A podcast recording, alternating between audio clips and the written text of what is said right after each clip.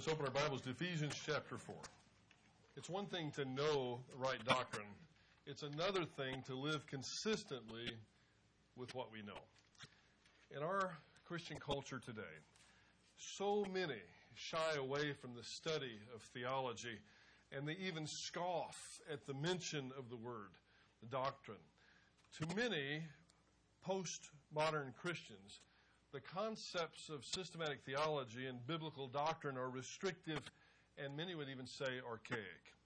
It doesn't take more than a casual glance into the philosophy of ministry of most churches and many parachurch ministries as well to discover that doing whatever it takes to get people into the door is the operative paradigm for doing church. This has resulted in worship services that are designed to make the non Christian or the non churched Christian feel very comfortable and at ease. I know of one megachurch here in Houston where one of the pastors preaches on Sunday morning in blue jeans, a t shirt, and bare feet. Now, if the primary function of the local church was evangelism, then actually I'd be all for that. But surprising as it may seem, the primary function of a local church is not evangelism. It's one of the things that happens in a local church on a Sunday morning. It should happen on Sunday morning.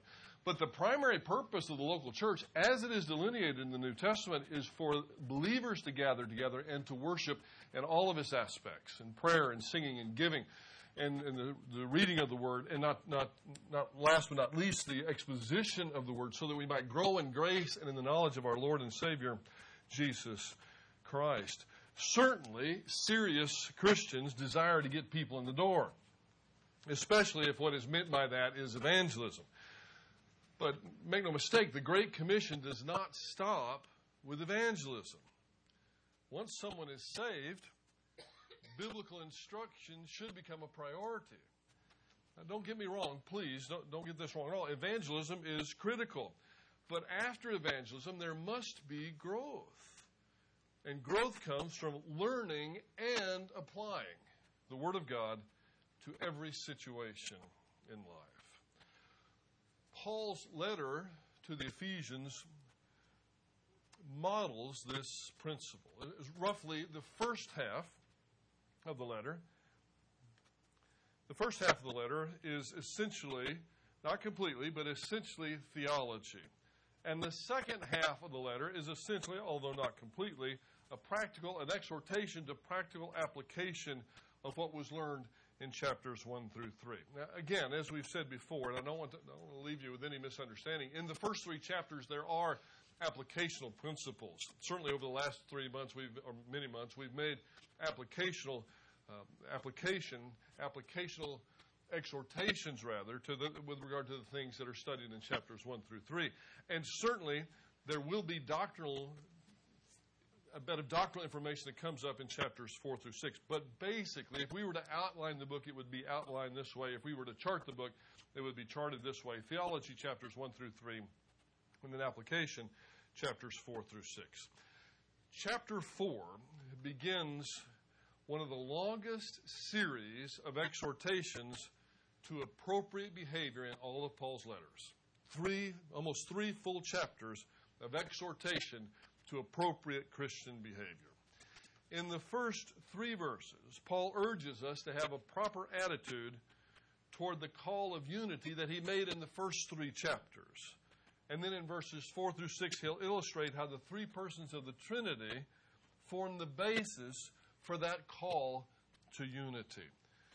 Verses 1 through 6 then form one of these eight long sentences. It's the sixth of the eight long sentences in Ephesians, but we'll only consider verses 1 through 3 tonight. The, the three verses read this way I, therefore, the prisoner of the Lord, entreat you to walk in a manner worthy of the calling with which you've been called with all humility and gentleness, with patience, showing forbearance to one another in love, being diligent to preserve the bond, uh, preserve the unity of the Spirit in the bond of peace. The first phrase here in Ephesians chapter 4 echoes a phrase that Paul actually himself had written several years earlier in his letter to the Romans.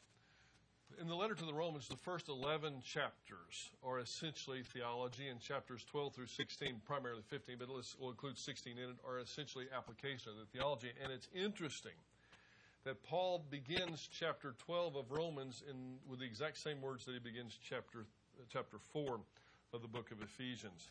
Romans 12 begins with the identical words that were followed or that followed a doxology just like they do in Ephesians. Romans, Romans chapter 11 verse 36 says this, for from him and through him and to him are all things. To whom be glory or to him be glory forever and ever. Amen. And then Romans 12, 1 says, I urge you therefore, brethren, by the mercies of God, to present your bodies a living sacrifice, acceptable to God, which is your spiritual service of worship. Now, in this chapter, or at the end of chapter 3, we read this doxology.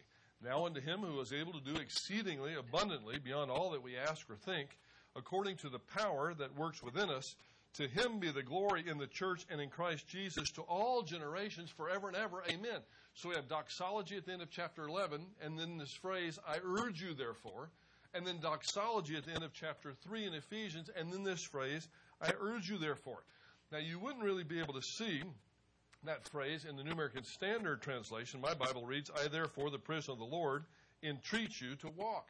But the, the phrase in the Greek language is exactly the same as, as, the, as the verses begin in both the beginning of uh, chapter 12 of Romans and chapter 4 of Ephesians. I urge you, therefore. When one begins to comprehend, at even the most basic level, the infinite perfections of God, and how he intervenes on the behalf of his loved ones, it serves as motivation. It ought to serve as motivation to live a life in pursuit of God's glory and not our own. When we begin to understand just who God is and what he's done for us, we should be motivated. And that should be the only motivation we need, really, to live a life that brings glory to God and not our own glory. And, and that pursuit includes adhering to God's prescriptive behavior. The more we understand God and the more we appreciate what He did for us, it ought not to be a, a chore for us to obey God's prescriptive behavior. Why it's a chore so often, I'm not really sure. But I think, I think maybe one of the reasons why is that we get so focused upon ourselves and we start, we start looking at that which God has called us to do as drudgery or as a chore or something that I need to strive for. When if we really placed our focus upon Him and what He's done for us, it would come much more naturally, much more, much more easily, and we would be led by the Spirit not only to know about Him, but to do things that are consistent with what we know. Now, the Christian life is much more than just overt behavioral practices. But we should never make the mistake of thinking that Christian behavior is irrelevant. You see, I hope you see the fine distinction that we're making. The Christian life is much more than just a set of overt behavioral practices. But the Christian life does include behavioral practices. Some people have said in the past the Christian life is not simply morality, but includes morality. I hope you see the consistency there. As representatives of our Lord Jesus Christ, as ambassadors for Christ, our Master has the right to expect a certain behavior from us.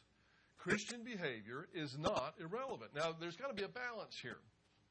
Because there are some people, and we would tend to call them legalists, some people who are legalists want to have the entirety of the Christian life be simply behavior. And then there are other people who we would call licentious, licentious believers who would, would say the Christian life doesn't involve any form of, be, of, of, of appropriate behavior at all. Well, the Christian life does include behavior, and it's, uh, as opposed to legalism, the Christian life includes behavior that's actually prescribed. So many times legalists prescribe a behavior for believers that's not biblical at all. It's something that fits them.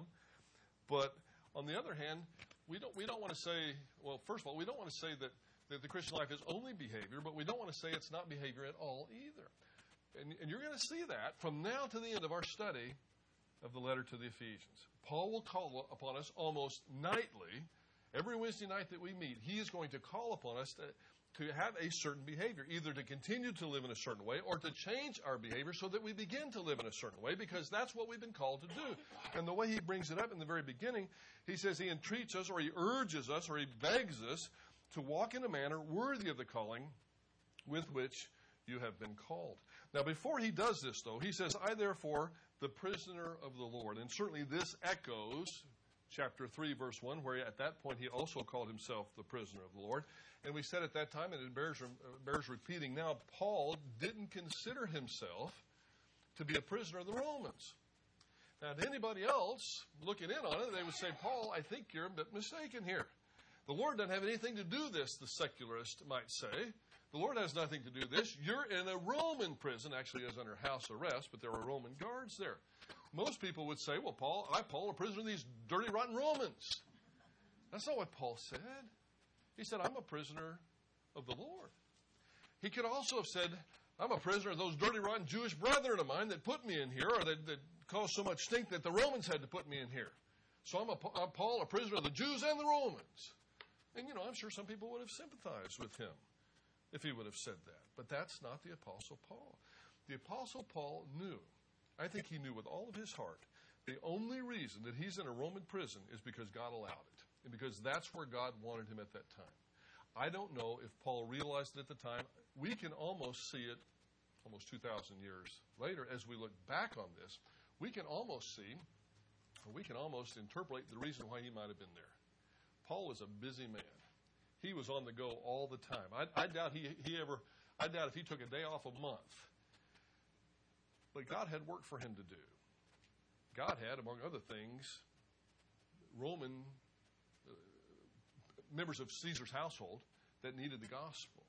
So Paul takes, uh, God takes Paul to Rome and brings the members of Caesar's household to him so that he can give the gospel to them. But there's something even more interesting than that to me. There are four letters that we have that are at least three of the four are among the most beloved letters in the New Testament. And Paul wrote these letters while he was in prison in Rome. Ephesians, Philippians, Colossians, and of course, uh, Philemon. So God had work for him to do. And Paul knew the only reason he's in prison there is because God put him there, God allowed him to go there, and the minute God wanted him somewhere else, he's going to be somewhere else. That's why he can relax. That's why Philippians is such a comforting letter. He writes all of these from prison. Don't forget that.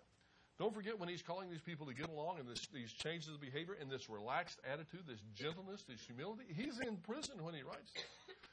Now, just to, just so you'll remember, he's not in the final imprisonment. This is the first of two Roman imprisonments. He's under house arrest here. Apparently, he can receive visitors. Doesn't look like he can come and go like he wants to, but he can receive visitors. The second Roman imprisonment will be much more harsh. The second Roman imprisonment, he is at least traditionally understood to have been held in the Mamertine dungeon, uh, most likely in chains, and that's where he writes Second Timothy. But he writes these first Ephesians, Philippians, Colossians, and Philemon in the, in the first Roman imprisonment. You know, for what it's worth, and maybe it's not worth much, but for what it's worth, in my view, this is one of the things that makes Paul who he was. He knew that his circumstances were that way because God had allowed them. And as soon as God didn't want him to be that way, God was going to change them. And for my, for my money, this is one of, one of the things that makes Paul truly, truly great. I urge you to walk worthy of the calling with which you've been called. When you see the word walk come up in the New Testament in this type of context, it refers to a lifestyle. You know, there, there are different ways that that word is used. One is just to put one foot in front of the other, and I'm going to walk to the store. I'm going to take a walk around Memorial Park.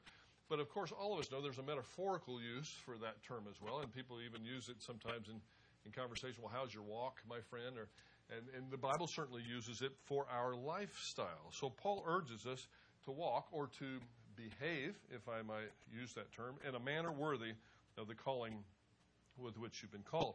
Actually, the text, the, the Greek text actually just says, I urge you to walk worthy of the calling with which you've been called. Now, the calling here, as soon as we see that word, at least most of us that have been in the New Testament for any period of time at all, uh, immediately our minds drift to, say, an issue like our election, that kind of calling. And certainly, our calling in that sense, our salvation, is somewhat in view here. But also, the calling that, that is in view, perhaps even to a greater degree, is the calling to function in unity in the body of Christ.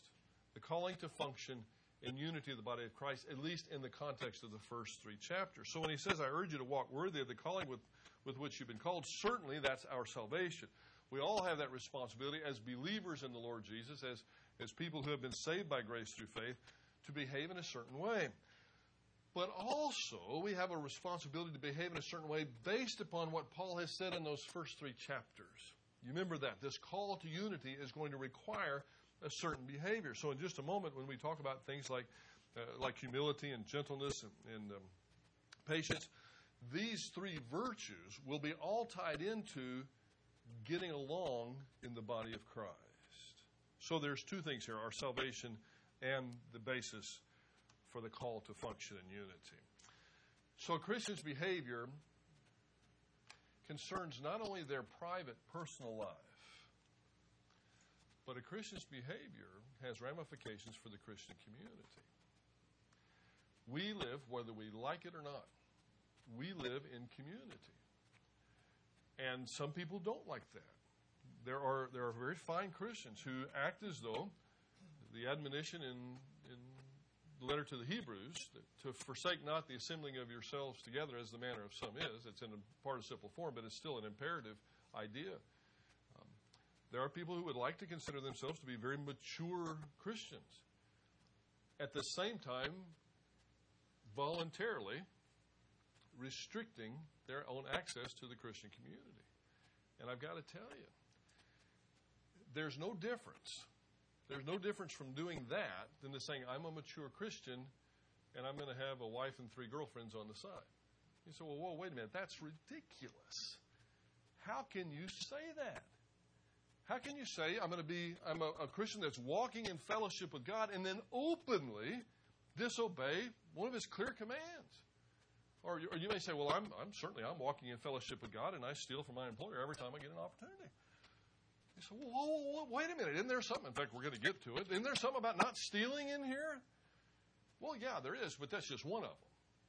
Okay, that's just as absurd, my friends, as as the as the believer who would say, well, yeah, I, am a believer walking in fellowship with God, but I, I will never go to church. I don't need to go to church. I don't want any part of the Christian community that doesn't fit my personality. Well, guess what? God didn't design this whole thing with your personality in mind, or mine either. He designed us all to function in community. There are spiritual gifts that are designed to function that way. So when we have the opportunity to get into community, we should do it. Now, there are a lot of different communities within the Christian community. We call them local churches. And some, some local churches may fit your personality, and some other local churches may fit somebody else's personality better or, or fulfill a particular need at a particular time. Although I'm getting a little weary of, of um, American Christianity, and I'm as American as you're going to get. So this is not a knock against America, but I'm knocking American Christianity right now. It's almost like we need to go back to John Kennedy's thing that he did in his first or his only inaugural address ask not what you can Ask not what your country can do for you, ask what you can do for your country. American Christianity says this ask not what I can do for my church, ask what my church can do for me. And that's that is a carnal attitude. The first thing that we should be doing is ask what I can do for my church, my local church, and for the other believers in it. And then then we'll take that consumer type mentality. But so many Christians today have the consumer mentality. I'm going to attend here for a little while, and if it doesn't fit my needs, then I'm off somewhere else that does. Well, how about maybe you trying to help fill some of those needs while you're at a particular local church. We've got to get away from this consumer mentality that has perverted the local church. Now, there are three virtues. There are three virtues that Paul is going to mention that are critical in walking in a manner that's worthy of the calling with which we've been called. Not only our salvation, but this call to unity. And the first one shouldn't surprise us. It's the, it's the virtue of humility. Now, Paul does this a lot. The Old Testament and New Testament both do it, and that is call us to stop thinking of ourselves more highly than we ought to think. Paul calls us in another place under the ministry of the Holy Spirit to consider someone else's needs as more important than my own. I don't like the translation over in Philippians that, that says humility should be, should be understood as considering someone else to be better than me. Because that's not, that doesn't fit the illustration. Jesus Christ himself is the illustration in Philippians chapter 2. And while Jesus was hanging on the cross, I don't for a moment, not for a nanosecond, I don't for a moment believe that he was hanging between heaven and earth and thought that I was better than him or that you were better than him. No, but he considered my needs to be more important than his needs at that particular moment. That's humility. The interesting thing is, remember, Paul is ministering to a Greek culture in Ephesus. In the Greek culture, humility was thought of as a weakness, not a strength. Sometimes today in our culture, too, if you, if you watch too much television or, or too many movies, you kind of get the idea that meekness and mildness and, and humility, especially in a male, is almost effeminate. It, it, it implies weakness, not strength. Well, not biblically. Even though in the Greek culture, humility was thought of as a weakness, not a strength, it was something to be practiced by slaves, not citizens. In the, in the Christian community, humility is the first of these virtues. It is extremely important. An exhortation toward humility to a Greek culture would be counterintuitive for them. But regardless of the fact that it's counterintuitive, it's biblical.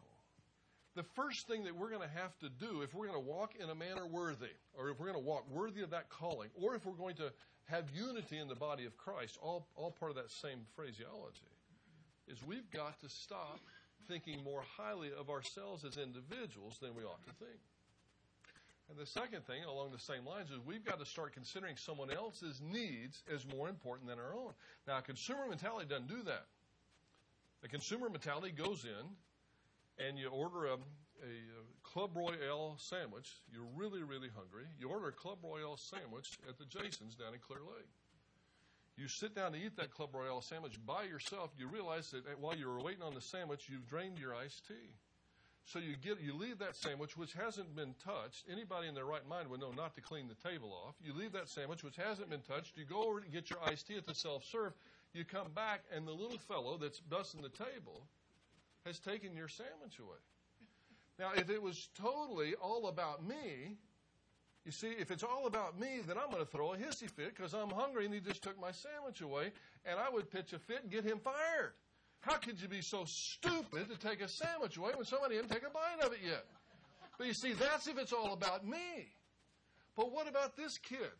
I don't know how hard he worked to get that, had to work to get that job in the first place. I don't know who he's trying to support on a minimum wage like that. And the kid is so efficient, he's cleaning off everything in sight. It's the cleanest Jason's I've ever seen in my life. I didn't complain about him. He felt terrible. I just went up to the counter and said, "Hey, listen, big mistake back here. You know, you didn't. He was the guy was so efficient. He already cleaned my thing. Oh, we're terrible. Sorry. Well, but no, don't worry about it. Don't worry about it. I should have left my keys or something on the table. Matter of fact, I thought about leaving my iPhone on the table, but I didn't want anybody to take it. I said, it's my fault. You see, but if it's all about me, then I fuss and try to get him fired. And you've seen people do this. You see, there there are people that are otherwise having a great day, and then they pitch a fit, not even thinking for a minute of the results it might have in that other person's life. And all the kid was trying to do was something good. Now, I'm not for dawdling service, I'm not for rude service, anything like that. But when it's an honest mistake, yeah, mistakes can get made sometimes. You know, sometimes there's no bad intent to the mistake at all. People just make them sometimes. Yeah, you know what? You may have a right to get mad, but just because you have a right to get mad doesn't mean you have a responsibility to get mad. And if you're humble, you'll think of that other guy's needs as more important than your own, and you'll wait another 10 minutes while they bring you another Club Royale sandwich out. And you know what? If they don't bring you another Club Royale sandwich out, you still don't have to get the guy fired. You see what I mean? Wouldn't it be better just to go on next door and get you three tacos at the Taco Bell than to ruin that guy's life because he was really he was just trying to do a good job? You see my point? I hope one of these days, and that's just in a restaurant. What about in a church? If if you had a whole church of people, just imagine this. I almost feel like John Lennon, but heaven forbid. By the way, that is the single most atheistic song that has ever been recorded. But anyway, just imagine in a biblical way a whole church of people that we're all considering someone else's needs as more important than their own. Can you imagine the dynamic that would take place there? I don't even think we'd have to go to the next two, to the gentleness and patience. You'd have unity right then. But Paul doesn't stop there, he moves on. But remember this pride, individually, and certainly if there's more than one person, and, and pride is kind of like an infectious disease. As soon as one person gets starts acting selfishly, the other person in their own in their own self interest starts acting selfishly. Pride promotes disunity. Humility promotes unity. Pride promotes disunity. Humility promotes unity. If do we need to look any further than the example of our Lord Himself, who, although He eternally existed in the form of God, did not consider equality with God a thing to be grasped and seized, but emptied Himself, taking on the form of a slave, and became obedient even to the point of death, death on a cross. I hope you remember what happens after that. God honors Him. And one of these days, every knee under heaven and earth is going to bow and, and realize and, and call Him exactly who He is, and that's Lord. So Christ is the supreme example of humility. So the next time you think, well, that's all fine and good, that's a nice theoretical exercise for church on a Wednesday night. Don't you remember, it's not theoretical at all. Jesus has already done it. You know, when Jesus said, turn the other cheek, he already did that. When he said, love your enemies, he already did that. He's not asking us to do anything that he hasn't already done to a far greater degree. If we want to have unity in our local church, it needs to start, with each and every one of us, exercising humility and considering other people's needs as greater than our own. So what they got your chair. So what they got the parking lot, parking place that you always get. So what they got the last kolache. So what? You know? So what? Is it worth disrupting the unity in a church because my needs haven't been fulfilled today? It's something to think about, but it doesn't stop there. Paul moves on to the second of these virtues, and that would be gentleness with all humility and gentleness. By the way, this is not with just some humility, it was all, all humility. And it's also apparently with all gentleness. That's debatable, but I think that all applies to both. A believer is supposed to be gentle or meek. And again, I know that in our culture today, gentleness and meekness, just like humility wasn't considered a virtue in a Greek culture, gentleness and meekness is not considered a virtue in many circles in our culture today. It's just not. Superheroes are not gentle and meek. You know, the, the new James Bond, the reason he's so popular is he's anything but gentleness, gentle and meek. He's the polar opposite of that. And that's what we all flock to the movies and we want to see, but that doesn't make for unity in the body of Christ. And it doesn't make for a Christian walk or a Christian experience is going to be God honoring. Gentleness and meekness is the opposite of self assertion, it's the opposite of rudeness. It's the opposite of harshness. And doesn't it humble us all? It humbles me to think that the Holy Spirit, through the Apostle Paul, would have to tell us not to be rude. You would think that that would come naturally for someone who's indwelt by means of the Holy Spirit, someone who's been saved by grace through faith, that has the whole heaven thing all worked out. You would think that we wouldn't have to be warned against that, but apparently we do. We're supposed to be gentle, or perhaps if you prefer the word meek, some of your translations will use that. It suggests having our emotions under control. But it shouldn't be mistaken for weakness. Meekness or gentleness is not a weakness in believers. It doesn't mean that the individual believer will never become angry. You know that some gentle people become angry, but you also know there's a time to be angry and a time not to be angry. And if you if you get angry in times when you're not supposed to be angry, then that's a sin. But I would, I would be careful now. Listen real carefully. If you don't get angry at times when you should be angry, that may very well be a sin too. You see, when Jesus came on the scene and he saw what was happening in the temple in his father's house, it was the right thing to do for him to become angry at what he saw. We, we shouldn't take sin so lightly it doesn't bother us at all. There are certain things that happen out in the culture, out in the world, that, that are so terrible. It should make us mad. And then there are other things that we get mad about that's strictly because of our own selfishness. Somebody cut in front of me. Somebody got the last kolache. You know, whatever it may be, there are some things that ought not to make us mad. So we need to be very, very careful there. Moses also. There was a time when Moses got pretty hot under the collar too. He, at least most of the time, Moses would do it at the right time. Now, of course, he did it very famously at one time when it wasn't the right time. It was the wrong time, and he didn't get to go in the land because of it. So timing is everything when it comes to being angry. And like I told the men's prayer group, sometimes we might not, if, if you're not sure, don't try it at home. This is something just be very careful about. but be very, very careful. There's a time to be angry, and there's a time not to be angry. Just it just depends on what you're angry about. Be very careful there. And finally, the virtue of patience. Now, this is one that we all have no problem with, so we can go over this one really, really fast. I don't have a lot of time to go over patience tonight. No, I got this one down.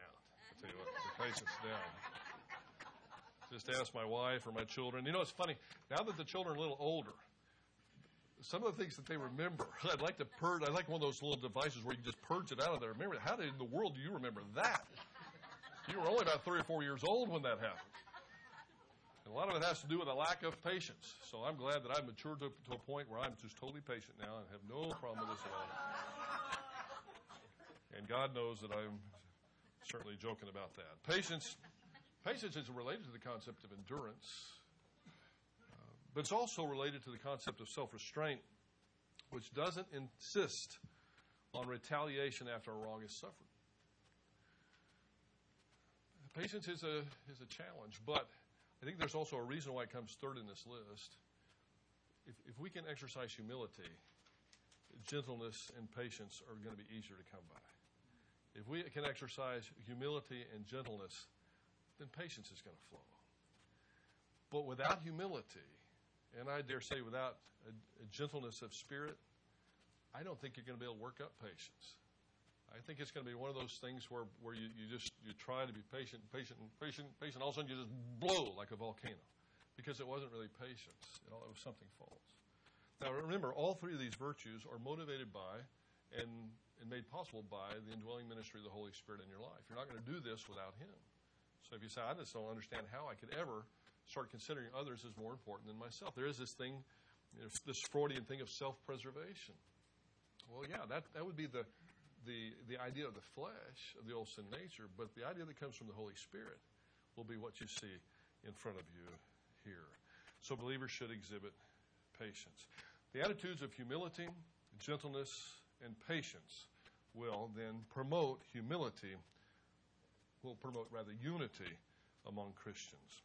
Now, having stated these three virtues, Paul then very rapidly states the manner in which they're to be carried out in one's conduct, bearing with one another, or showing forbearance to one another in love, and making every effort to keep the unity of the Spirit through the bond of peace. Oh. We have the responsibility to lovingly, in a genuine way, to lovingly tolerate one another even when we have differences. It's easy to tolerate somebody when they don't have any differences, but there's no tolerance there. Eh, you see? The, the, whole idea of tolerance means you have differences with somebody. Now, this is really important because tolerance in today's culture means something different, I think, than biblical tolerance. Biblical tolerance doesn't mean that we necessarily have to go along to get along or to compromise on issues where compromise is not the appropriate thing. It's not the best option. But even when we disagree with somebody with regard to their viewpoint, we still need to tolerate the individual. Okay? And I hope that we see that. Toleration of the individual is essential to the Christian's walk. Now, all of this should be done in consideration of the call to unity in the body of Christ. We cannot accomplish this on our own. Never will happen. Now, some people have a personality that lends itself toward gentleness. Some might have a personality that would maybe lend itself toward humility, or even maybe there's somebody out there that has a personality that lends, lends itself toward patience. But we're not talking about personality traits. I'm talking about something that is driven by the ministry of the Holy Spirit within an individual. So we can't use a lack of personality. That's just not the way I'm wired. We can't say that. That's no excuse for a, a lack of an exercise of humility, gentleness, or patience. It must be the Spirit's work. It must be the Spirit's work, and we must be ever mindful not to fall into the disunity trap. So if we're going to have unity in a local church, we need to exercise humility, gentleness, patience. Well, we, but first and foremost, we need to make sure we're right with relationship to the Holy Spirit. And that means I'm submitting my will to His. Yeah, I'd, I'd like to have that last kolache. Okay, but hey, listen, you feel free to take it. Submit our will to His. He'll give you the motivation, the empowerment to do it. So the application section is these three incredible chapters. You're going to love these. The application section begins with a call to humility, gentleness, and patience that will function in an atmosphere of love with a diligent pursuit of spirit led peace.